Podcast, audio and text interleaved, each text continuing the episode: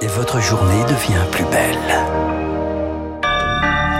La journée va être délicieuse, en tout cas on l'espère sur l'antenne de Radio Classique avec Franck dans un instant, avec Christian Morin. Augustin vous redonne donc à un peu plus de 9 heures l'essentiel de l'actualité. Jour G pour grève ce mardi, cette mobilisation dans toute la France contre la réforme des retraites. Patience dans les transports ce matin, trafic très perturbé à la RATP, à la SNCF, 80% de trains annulés.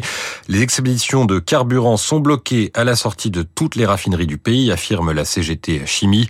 À Paris, la manifestation partira à 14h de Sèvres-Babylone, direction Place d'Italie. Objectif, dépasser les presque 1 300 000 manifestants recensés par les autorités le 31 janvier dernier. Cette sixième journée doit être la plus massive, espèrent les syndicats, prélude d'un mouvement reconductible.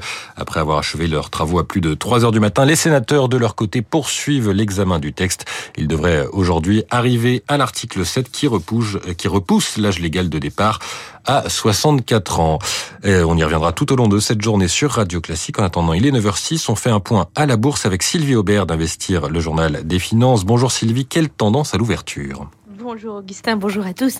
Eh bien, la bourse de Paris ouvre en petite baisse pour une séance qui devrait être, ma foi, extrêmement calme. Et oui, pourquoi? Parce que les opérateurs attendent aux États-Unis Jérôme Powell, le président de la Fed, qui va prendre la parole à 16 heures devant la commission bancaire du Sénat. Et les marchés espèrent des précisions sur le futur rythme de hausse des taux.